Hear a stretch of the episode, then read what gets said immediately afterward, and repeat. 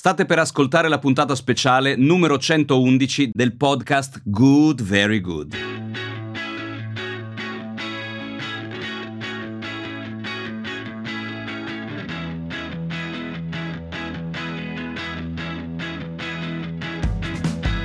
Il mio podcast sta andando molto bene e ho ricevuto tantissimi complimenti e attestazioni di stima da colleghi e clienti. Beh, questo è un bene, direte voi. Sbagliato. Non avevo pensato ai pericoli nascosti di un tale successo. Le mie interviste sono arrivate alle orecchie di un personaggio che si è presentato senza preavviso davanti al mio ufficio e che non potevo assolutamente rifiutare di intervistare. Avrei dovuto pensarci prima, però, come si dice, ormai la frittata è fatta ed è tardi per rimediare. E quindi oggi ho il piacere di intervistare l'uomo che è l'elemento chiave delle mie aziende, dei miei corsi, dei miei libri Vi state chiedendo chi sia? Io, Davide Malaguti. Oggi ho il piacere di intervistare me stesso.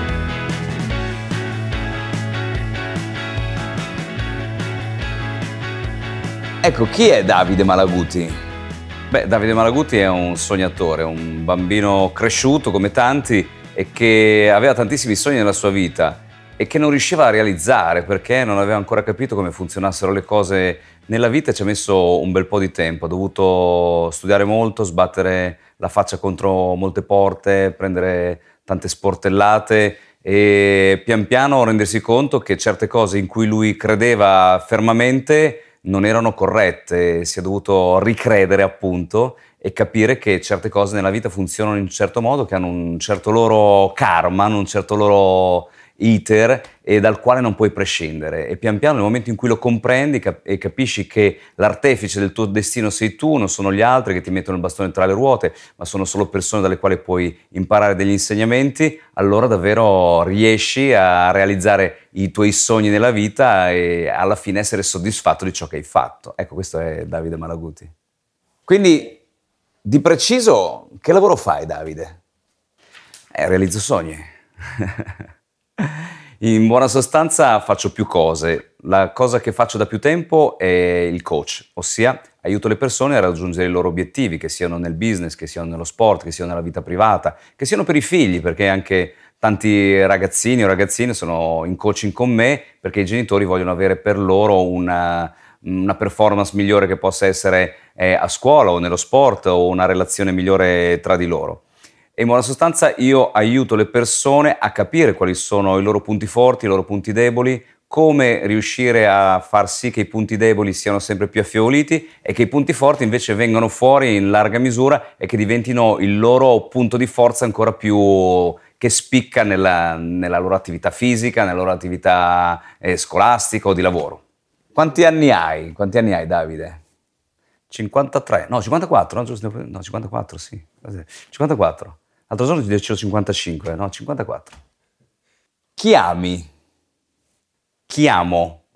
Wow, bellissima questa domanda.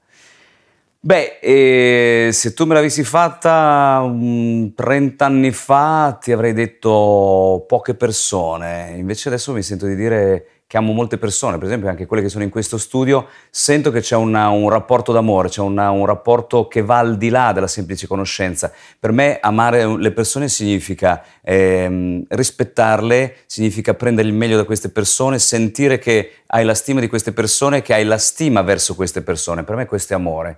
Poi c'è l'amore che invece è più diretto verso la persona che è del tuo stesso sesso, dell'altro sesso, secondo i gusti che hai tu, e in questo momento non amo nessuno, se era questa la domanda a cui tenevi eh, a così porre l'accento. Hai abbastanza soldi, Davide?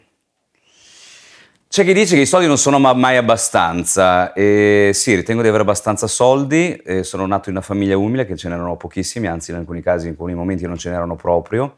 Oggi sono riuscito a fare sette imprese, ho dato lavoro, do lavoro a più di 200 persone e fare l'imprenditore certo ci, ti rende la vita molto più agevole e ti rende la vita con anche tanti soldi.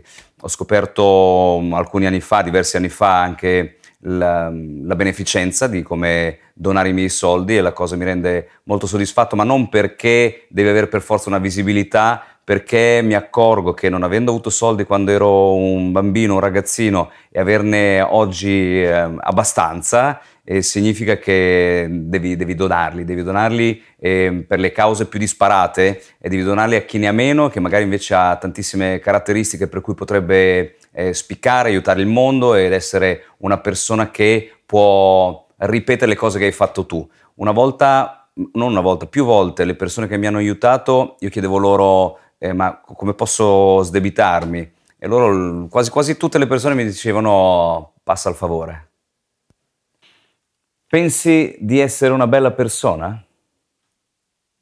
Beh, eh, io mi piaccio, io mi voglio bene, mm, devo dire che mi amo, per dire se sono una bella persona lo lascio dire agli altri. Eh, io reputo che siano con gli occhi di come gli altri ti guardano, le cose che ti dicono rispetto a ciò che tu hai fatto per loro, rispetto a, a ciò che tu hai eh, così eh, camminato nella tua vita, il bene che hai lasciato dietro di te, i, i, fiori che hai lasciato dietro di te, i campi verdi che hai lasciato dietro di te, invece di lasciare asfalto, di lasciare terreni bruciati. Ecco, se, se questo è essere una bella persona, allora ti rispondo affermativamente, però di nuovo dico lo lascio dire agli altri.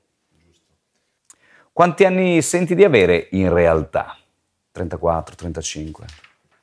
Mi sento un'energia che non ho mai avuto nella mia vita, mm, neanche quando ero un ragazzino probabilmente avevo questa energia ed è un'energia che ti, ti, sale dalla consapevolezza che stai facendo bene, stai facendo bene per te, stai facendo bene per gli altri e soprattutto ti tieni anche allenato fisicamente perché l'allenamento fisico, cosa che se non stai facendo tu che mi stai guardando ti consiglio subito di iniziare, Poco che sia, inizia con una flessione, due flessioni, dieci, due giri del, del, dell'isolato, però rimettiti in forma fisicamente perché la forma fisica ti rende un'energia mentale che è inimmaginabile e l'energia mentale ti aiuta per fare qualsiasi cosa che tu voglia fare nella tua vita. Eh, che età mi sento? Sì, questi, 34, 35.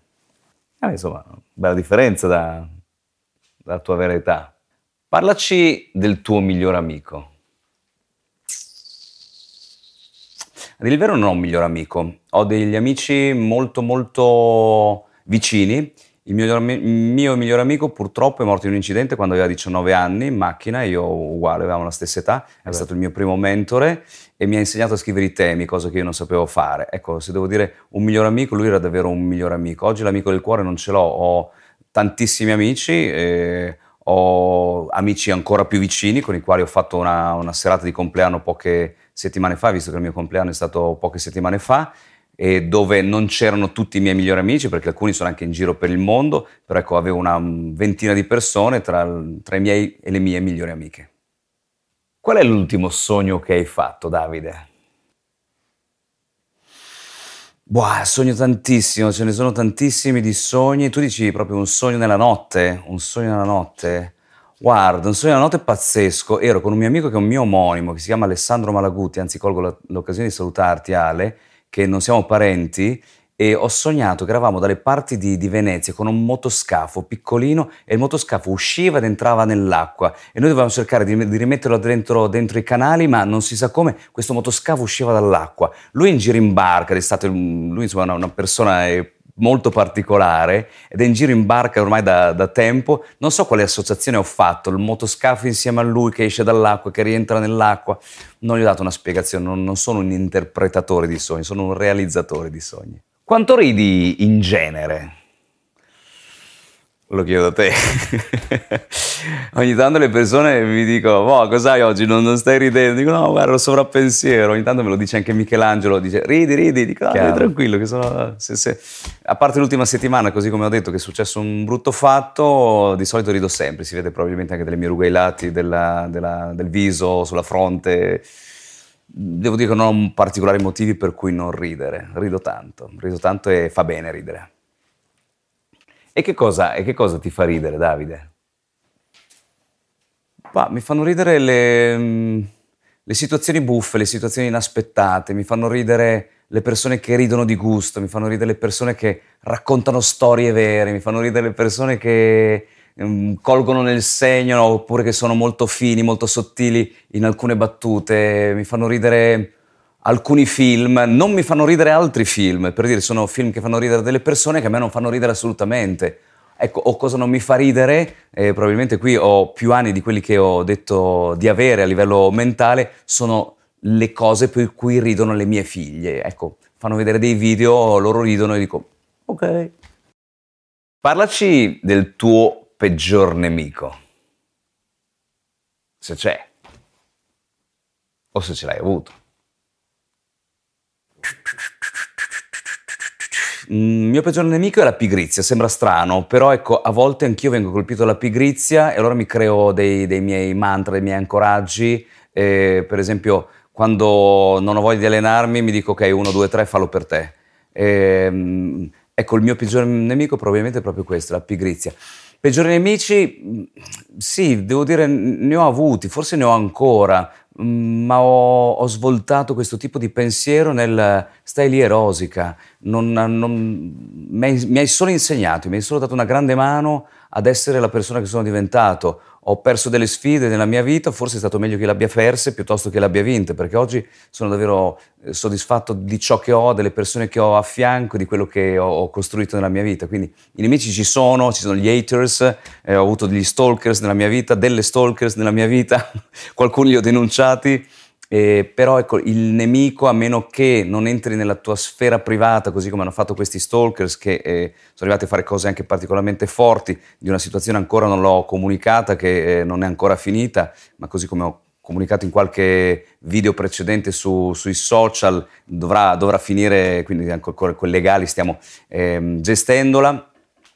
I nemici che ho avuto nella mia vita, boh, sì, Niente, non, non, sono, non, sono, più di tanto nemici, sono persone solo che sono sul tuo cammino per insegnarti qualcosa. Le, le persone che, mm, che, ti, che, ti, compaiono sulla tua strada sono lì per un motivo. Quindi quando hai un nemico, quando hai una situazione che non ti piace, la cosa che ti consiglio di pensare, che cosa che io penso è la cosa sta succedendo per te e non a te. Ecco, da questo tu davvero potrai imparare tantissime lezioni per cui il nemico non ti diventa così sgarbato fino a che non diventa uno stalker. Dopo passa, passa l'azione con i legali perché non, non, non sporcarti le mani in un altro modo.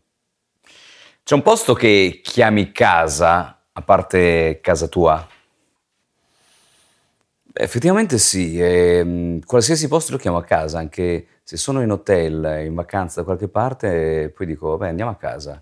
Quindi ogni luogo è casa tua. Per me qualsiasi posto è casa. Mi permetto anche di scegliere dove andare, o meglio, tutti quanti ce lo potremmo permettere. Poi bisogna farlo. Pensi di essere forte, Davide?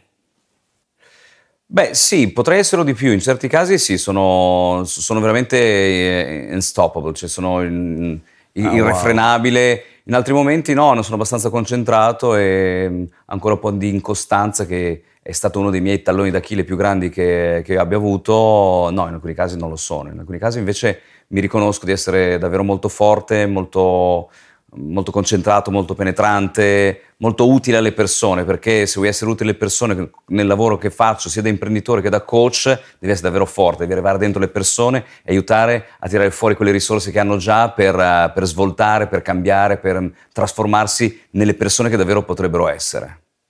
Ho saputo che il tuo tallone d'Achille è il ritardo. Sì, sì, sì, no, non era un tallone d'Achille, proprio una tragedia, una tragedia totale. Io andavo a scuola a tre chilometri di strada da dove abitavo e poi dicevo alla mia professoressa della prima ora che abitavo in quel luogo con il nome di un paese, perché effettivamente è il nome di un paese, ma è un quartiere di Bologna, solo che la professoressa, non sapendo che era un quartiere di Bologna a tre chilometri, diceva, ah vabbè, capisco, capisco.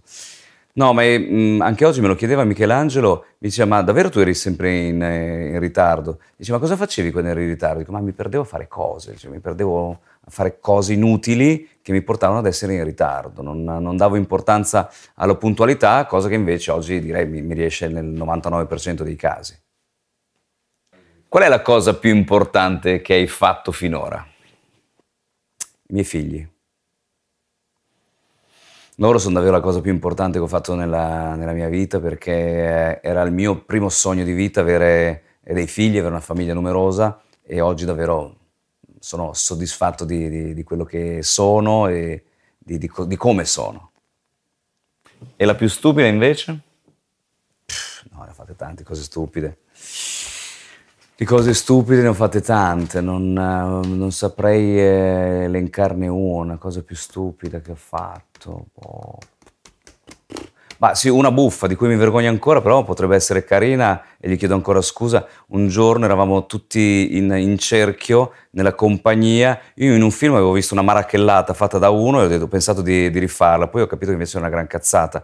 E questo qui nella marachella del film pisciava sui piedi al suo amico. Io ho fatto la stessa cosa. Non, non abbiamo litigato anche perché lui era più basso di me, strano dirsi, eh, perché sono diversamente alto, perché non lo sapesse.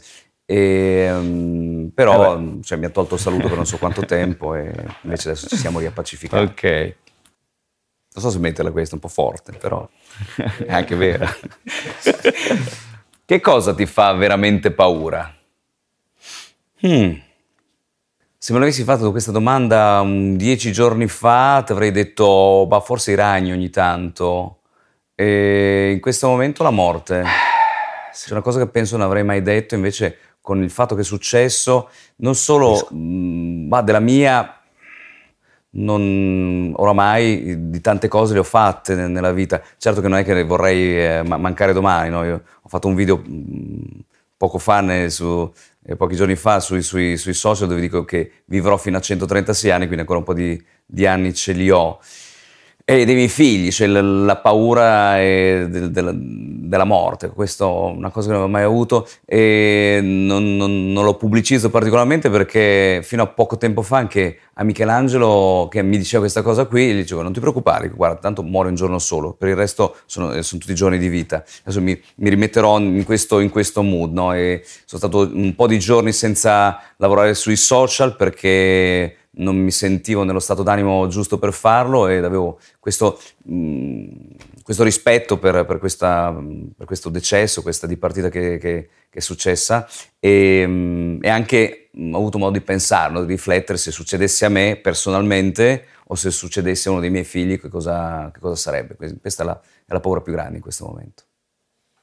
Qual è la tua parola preferita? Se ce n'è una. Qual è la mia parola preferita? La mia parola preferita probabilmente sì è questa, è, è entusiasmo. Entusiasmo è la mia parola preferita, è l'essere all'interno di uno stato d'animo che difficilmente ti mette delle barriere nel raggiungere quello che tu vuoi raggiungere, in quanto che se sei una persona capace di entusiasmarti per le cose, riesci a entusiasmare anche le altre persone che hai vicine, perché altrimenti lascia stare. Qual è il tuo colore preferito? Il mio colore preferito è il blu, l'azzurro, è questo è il mio colore preferito. Qual è stata l'ultima volta che hai pianto, se puoi dircelo?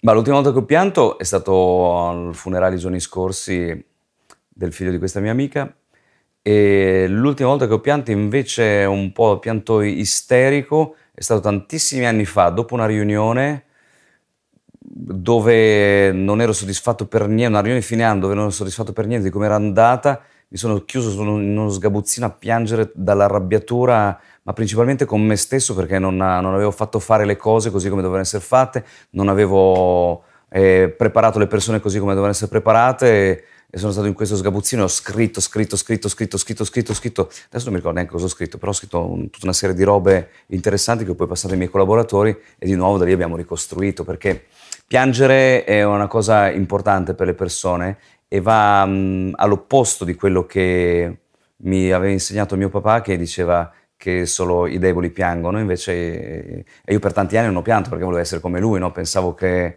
effettivamente i, uh, i, i, i, duri non piangono, invece ho scoperto che il pianto è una cosa liberatoria, è, una cosa che ti aiuta a capire qual è il tuo stato d'animo vero, non a fingere quello che non sei in quel momento, perché se hai voglia di piangere, così come scrivo alle persone o dico alle persone che sono in un momento triste della loro vita, dico piangi, piangi pure, anche con i miei figli dico piangi, non ti preoccupare, piangi pure. E li abbraccio, li, eh, li coccolo perché il pianto è un qualche cosa che fa parte di noi, come il riso. E piangere, ma, ma, piango anche per insomma, un bel film, un momento, un momento, dolce, un momento toccante, oppure quando sono felice, quando sono felice, quando le cose vanno particolarmente bene, allora mi, mi, mi, mi scendono lacrime di, di, felicità perché sto rendendo giustizia alle persone che ho vicine, a me stesso, per quello che costruisco, possiamo costruire insieme. Pensi spesso al futuro? Sempre, un mio occhio fisso, non non c'è giorno in cui non, non pensi a, a, come costruire delle cose Vabbè, che funzionano certo. meglio, che fanno funzionare meglio la vita delle altre persone. Qualsiasi riunione è una, mm-hmm. è una fucina di idee, è una fucina per costruire un futuro migliore Chiaro. da qui a 5 anni, 10 anni, 15 anni. Cerco di vedere oltre, cerco di vedere lontano. Chiaro. Hai dei rimpianti, Davide? Beh, eh, adesso no, all'epoca sì, cioè nel momento in cui eh, io facevo l'agonista di sci e c'era qualcuno che andava più forte di me, il rimpianto di non aver avuto i mezzi come ha avuto qualcun altro per eh, essere allenato in un certo modo, sì, quello è un rimpianto per non essere stato un campione di sci o anche a calcio, il rimpianto di quando ho provato per delle squadre professionistiche pur avendo giocato bene, evidentemente non ero abbastanza per loro. Il rimpianto di non aver fatto il calciatore professionista o anche altri rimpianti. Però il, rimpianto non deve rimanere parte di me o parte di te che stai guardando, di passare oltre, dar, dalla situazione che non è funzionato come volevi, prendi tre lezioni, porta a casa e costruisci qualcosa di meglio. Perché se non era quella la tua via, eh, prendine un'altra, non stare a rimpiangere quello che non è stato, perché altrimenti vivi una vita di melma e, ed è meglio di no. Insomma, mi hanno detto che facevi gare di sci con, uh, con Tomba. Sì, siamo della stessa categoria, sciavamo per due club insieme, no, due club diversi, lui andava molto più forte, qualcuno dei miei compagni di squadra andava più o meno forte quanto lui. No, non serve che ci dici chi andava più forte, dai. Però insomma è stato un, un periodo interessante. Poi siamo amici ancora adesso con Alberto, anzi ci siamo sentiti anche pochi giorni fa. Qual è la cosa che fai, qual è la prima cosa che fai quando ti svegli? Addominali. Faccio 150 addominali, un altro po' di eh, attività a corpo libero. Bravo. E poi eh, faccio, faccio, una doccia, faccio colazione, poi inizio a guardare i messaggi. Se faccio l'errore, che ogni tanto lo faccio, faccio una cazzata e inizio a guardare i messaggi, allora dopo mi si allunga e dopo mm, mi viene difficile fare gli addominali, quindi non lo faccio. Prima faccio gli addominali, faccio flessioni, faccio tutti gli altri esercizi a corpo libero e poi inizio a guardare i messaggi. Ma è vero che stiamo diventando schiavi di questa tecnologia che oramai attraverso i telefonini sta dominando o schiavizzando il mondo? Cosa ne pensi tu, Davide?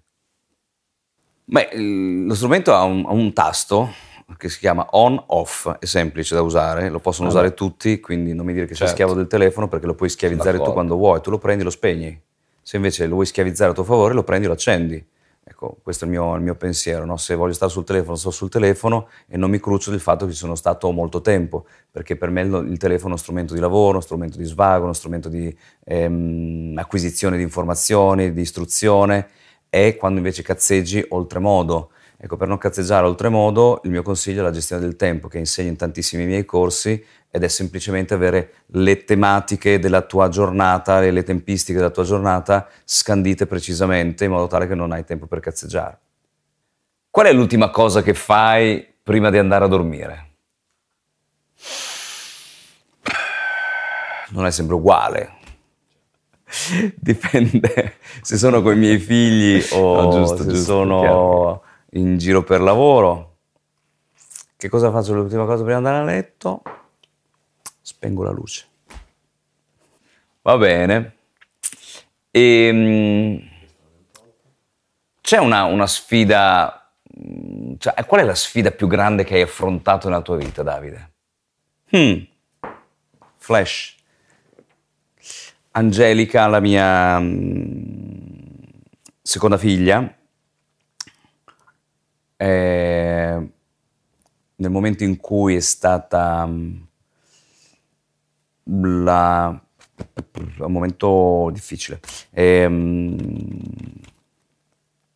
aveva un problema durante una, un'ecografia, eravamo all'ospedale di Riccione, siamo andati a fare questa visita e durante la visita aveva due, due elementi, ossia nel cordone ombelicale una vena e un'arteria sola e nel cervello aveva due setti e lì la dottoressa, probabilmente molto frettolosa, molto sgarbata, mi ha chiamato dentro pronunciando un, una, una, una, diagnosi funesta di una possibile sindrome di Down e eh, da due persone che avevano appena avuto da un anno e qualche cosa una figlia bellissima come Nicole, ci siamo fatti il, il, il viale per tornare a casa lì a Riccione come mm, Dead Man Walking e Woman Dead Walking, cioè due persone che gli si era paventato di fronte un, una cosa più grande di loro che mai avrebbero pensato, cosa che poi si è rivelata sbagliata fortunatamente, però quel momento è stato davvero difficile perché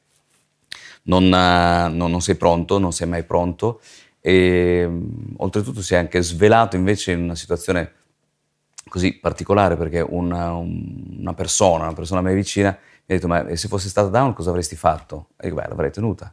Dice allora perché avete fatto tutte le visite dopo per saperlo? E detto, effettivamente è vero, non, non ci avevo pensato. Però in quei momenti lì sei un po' preso alla sprovvista da un qualche cosa che non ti aspetti ed è stata per me la situazione più difficile che ho affrontato perché non, non so come avrei potuto gestire, non, non l'ho provata quindi non lo so. Tutta la tua vita in una frase. Migliora te stesso e chi ti sta intorno, rendili wow. felici silo anche tu, ispirali e fai della tua vita un capolavoro. Questo è il mio mantra che oggi mi segue da diversi anni, che ho cambiato nell'arco della mia vita e, ed è questo. Il, Somiglia quasi al mio mantra questo. Il disegno, se vuoi, il, il, il flash da, dai primi giorni di vita. Ok, una domanda ora un po', un po' spirituale. Che cosa chiederesti a Dio, se, se tu ci credi o anche se non, se non ci credi? Beh, non credo in Dio. Certo è, una domanda gliela farei, perché è un mondo ah, così? Wow. Ci ho pensato l'altro giorno, guarda, è mm. bellissima domanda questa. L'altro giorno ho pensato, dico, cavolo, però, cioè, se poi davvero c'è un Dio, perché ho guardato la luna ieri sera, l'altra sera, e, e ho detto, wow, certo che è particolare sta roba qui, no? se, eh, se l'avesse fatta davvero qualcuno. E poi vedo talmente tante storture nel mondo, tante ingiustizie, tante situazioni che secondo me se ci fosse un Dio dovrebbe prendere per eh, il coppino con l'ottola, come si dice probabilmente in italiano, certe persone, gli dici guarda, ecco, tu non sei degno di stare nel mio mondo, lì c'è l'inferno diretto, proprio gli fai proprio proprio un drag and drop come si fa con, con tanto se lui è Dio potrebbe farlo, no? Cioè tu fai, invece fare swap up, swipe up, fai swap down. Questo vi chiederei perché? Perché lasci che le cose vadano così. Hai dei segreti, Davide? Ce ne vuoi svelare uno? Beh, ho dei segreti, degli scheletri nell'armadio e tutti piegati molto bene e non sono qui per raccontarteli. dei segreti, dei segreti... Certo che segreti intendevi? Eh, eh, non so, qualche cosa che, di cui non vai particolarmente fiero. Ma no, anche lavorativamente io cerco di trasferire tutte le cose che conosco alle persone che lavorano con me, non mi tengo le cose. Non è che se eh, ti racconto un mio segreto di come faccio quella cosa, poi ho paura che tu la copi e la fai anche tu. Tanto di gente che mi ha copiato, che mi sta copiando ce n'è tanta, perciò non è questo il mio timore. E, ehm, se intendi questi segreti lavorativi, eh, no, non, non, ho timori a, a, conferire con i miei collaboratori e a dire loro quelli che sono i miei segreti di come faccio le cose, tanto loro le fanno in modo diverso. Se invece intendi segreti di altro tipo, boh, No, se ho delle cose che non voglio raccontare, non le racconto.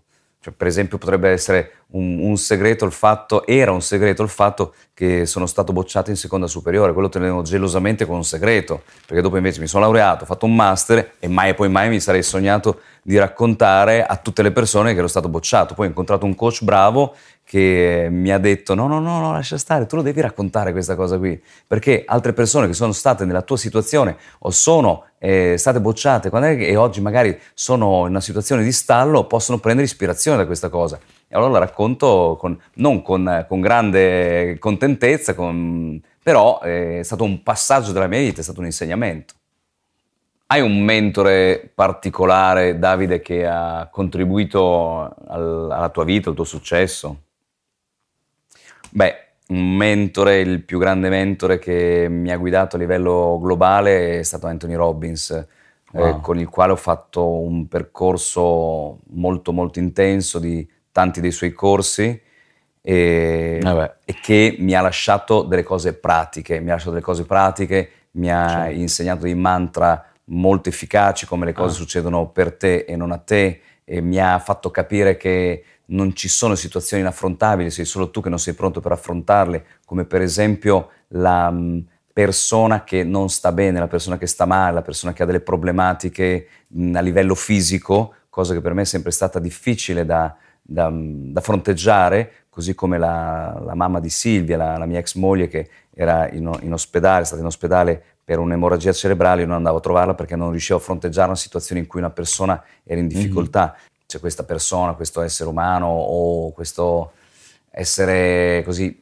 magico, quasi quasi un semidio, eh, Tony Robbins, dove riesce a fare in modo che le persone, attraverso i ragionamenti che lui eh, fa fare, riescono ad avere quelli che si chiamano breakthrough, svolte, cambiamenti, proprio in pochi secondi, in pochi minuti, attraverso solo un dialogo, perché è, è, poi il nostro lavoro di coach. Noi non abbiamo il tempo di stare in seduta ore e ore con le persone. A volte mi chiama un amministratore delegato di un'azienda, dove, prima che, di fare un discorso di, di, fronte ai suoi 400 dipendenti, e mi dice: Mi è tornato il panico, mi è tornato il panico. E io ho tre minuti per fargli cambiare lo stato lo stato d'animo e quindi c'è una modalità che si chiama ancoraggio e visualizzazione, gli dico ok, prendi un bel respiro, chiudi gli occhi e poi gli faccio fare una visualizzazione, dopodiché lui torna sul palco e ha questa carica che gli dura mezz'ora, un'ora, a seconda di quanto gli serve. Mm, per questo eh, hai preso qualche ispirazione per il tuo Dreams, per il tuo corso Dreams. So che tu ci tieni tantissimo a queste tre giornate. Beh, Dreams ha una parte di, di, Tony Robbins perché io riporto suoi, eh, la, la, teoria dei, dei, sei bisogni dove lui uh-huh. spiega una teoria di bisogni simile uh-huh. a quella di, di, Abraham Maslow e all'interno di Dreams trovi tantissime altre cose, trovi wow. cose che ho scritto sul mio primo libro dove c'è scritto proprio Dreams, trovi la metodologia SPEED che io ho scritto nel 2011, quindi cioè, sono cose che fanno parte anche del mio sapere in più ci ho aggiunto alcune mm. perle di autori a livello mondiale che aiutano la persona ad entrare in una consapevolezza maggiore. Ci ho aggiunto tantissime altre cose che mi sono inventato io di sana pianta, delle esercitazioni che mi sono inventato e dove le persone possono vivere in questi tre giorni di 39 ore di full immersion un qualche cosa che non gli è mai capitato nella vita, perché se tu fai Dreams la tua vita non è più la stessa dopo che esci. E persone che anche la, la settimana scorsa ho incontrato ad un corso che erano venute a Dreams in un'azienda, sono venute da me e mi hanno detto ti ringrazio ancora perché tu mi hai cambiato la vita. Ecco, sono quelle cose che per un coach, per un formatore, per un trainer, per un imprenditore ti danno mm-hmm. così quell'energia che non è neanche il denaro che queste persone hanno investito con te per fare quel corso. Cioè, cioè, cioè. Il corso di, di, Tony Robbins a cui mi sono ispirato eh, prendendo alcune parti di Dream si chiama Date with Destiny, che sono sei giorni e si fa dall'altra parte dell'oceano. Io l'ho fatto due volte perché la prima non l'avevo capito bene e mm, davvero ho visto cose incredibili. Che cosa si prova, Davide, quando una persona che ha partecipato a un tuo corso oppure è stata con te in coaching che ti dice che gli hai cambiato la vita? Beh, si prova um, qualche cosa di, di sublime, wow. si prova un, quasi un sentirsi ad un livello altissimo, quasi deificato. Probabilmente chi è a questi livelli, io ogni tanto mi ci sento, wow. è davvero sentire di aver fatto qualcosa di magico, qualcosa di, di miracoloso, così come mi è successo in tanti corsi ce, n'è uno che è proprio emblematico all'interno del, di una visualizzazione che dura più o meno 30 minuti, che si chiama Io Superiore, e dove una ragazza che aveva avuto un, un mm-hmm. tumore da entrambi i seni, amputata, ricostruita, e che non riusciva a vedersi al giorno dopo e invece questo, questo, viaggio che si chiama Sulla linea del tempo, che dura da oggi fino a 25 anni in avanti, e lei si è vista dopo 25 anni, e raccontandolo di fronte a, a 200 wow. persone, piangendo lei, piangendo io, piangendo tantissime persone, capisci che hai fatto qualcosa di importantissimo e ti senti dentro una forza, un'energia che di nuovo sei pronta a ridare alle persone. So anche che hai un corso per ragazzini dai 12 ai 17 anni. Mi vuoi raccontare che cos'è? Sì, è un corso a parte, si chiama Teen Academy e sono stato il primo in Italia a portarlo, l'avevo già visto fare da, sempre da, da, Anthony, da Anthony Robbins, e dura tre giorni anche per loro ed è una cosa simile a Dreams e gli fa fare un percorso di grandissima crescita. Abbiamo avuto anche qui delle situazioni di cambiamento dei ragazzi molto molto particolari. Adesso ho due episodi emblematici, uno che è di un ragazzino che ha frequentato la Teen Academy alcuni anni fa e nel tornare a casa accompagnato in Toscana da un nostro responsabile, mentre prima erano venuti in treno, nel viaggio di ritorno, al termine del viaggio di ritorno, la, la mamma e il ragazzino sono stati portati alla loro auto e il mio responsabile ha detto ma senti tuo figlio parla sempre così? E la madre ha detto no, mio figlio non parla. E dopo due settimane gli insegnanti hanno chiamato i genitori a scuola, hanno detto cosa è successo al vostro figlio, gli hanno raccontato. Dopo un mese il figlio ha chiesto di essere iscritto a teatro e dopo tre mesi è debuttato a teatro. Mi ha detto fa, io voglio fare il lavoro che fanno Davide e Gianluca, perché Gianluca è l'altro uno dei miei co-trainers questo è uno degli episodi, un altro episodio di cui insomma adesso non è che è stato merito mio, però c'è un, un ragazzino che gioca nel Bologna, la primavera del Bologna, che ha debuttato in Serie A e adesso è il capitano della, della primavera, che l'ha fatto due volte, lui il, la Latin Academy. Adesso non è sicuramente merito particolarmente mio, però ogni tanto, di tanto in tanto, gli do qualche consiglio e, e quindi cioè, ha un grandissimo effetto sui ragazzi, vivono un'esperienza che se l'avessi vissuta io a quell'età lì forse sarei ancora molto più migliore di, di adesso. Qual è il modello organizzativo al quale ti ispiri, che utilizzi all'interno delle, delle tue aziende? Beh, il modello organizzativo della mia azienda è particolarmente meritocratico, ossia le persone delle mie Chiaro. società sono coinvolte eh, su degli MBO, dei, dei risultati e che permettono all'azienda di avere delle misurazioni molto precise fatte in modo tale che sappiamo esattamente quanto le persone stanno performando.